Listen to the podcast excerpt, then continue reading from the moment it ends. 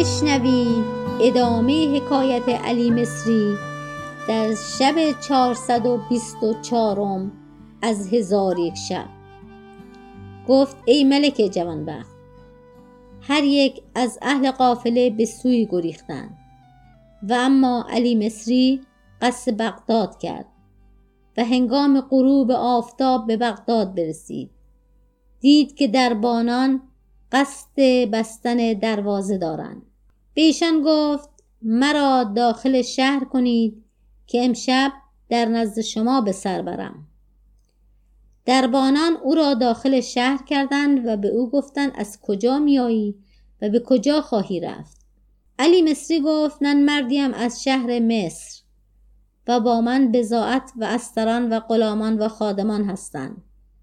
من سوار استری گشته با ایشان سبقت گرفتم تا مکانی از بهر خود تعیین کنم. جمعی از راهزنان مرا پیش آمدند و استر را و با آنچه با خود داشتم از من بگرفتند.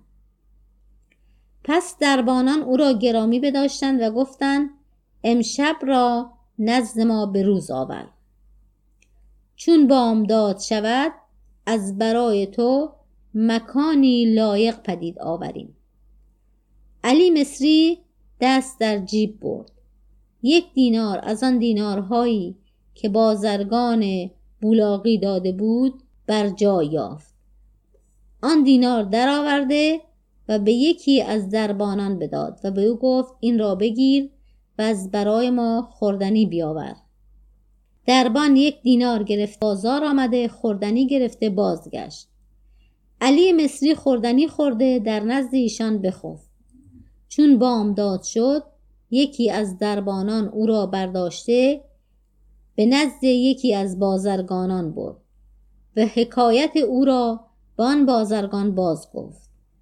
بازرگان باور کرده چنان دانست که علی مصری بازرگان است و او را بزاعت و مالی هست و او را به دکان آورده گرامیش بداشت و جامعی از جامعه های خود از بهر حاضر کرده و او را به گرمابه برد علی مصری گفته است که من با آن مرد بازرگان به گرمابه اندر شدم.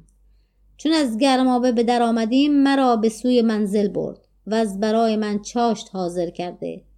خوردنی بخوردیم. آنگاه مرد بازرگان با یکی از غلامان خود گفت یا مسعود با این خاجه برو و آن دو خانه را که در فلان محلت است به او بنمای.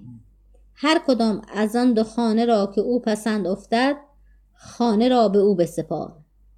علی مصری گفته من با آن غلام رفتم. به کوچه برسیدم که در آنجا سه خانه در بسته بود.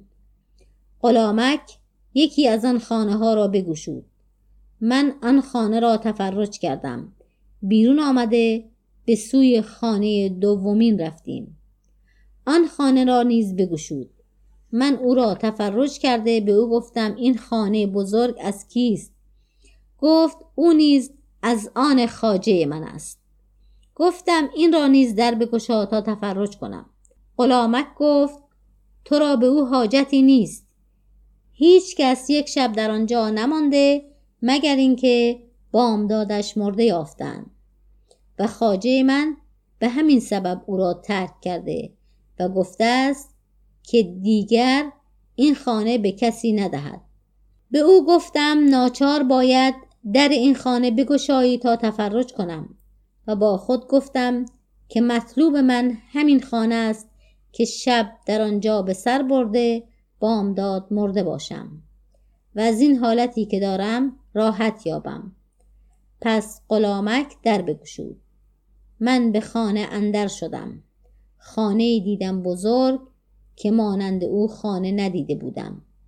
به غلامک گفتم من جز این خانه هیچ یک را اختیار نکنم. کلید این به من بسپار. غلامک گفت تا به خاجه مشورت نکنم کلید ندهم. چون قصه به دینجا رسید بامداد شد و شهرزاد لب از داستان فرو بست.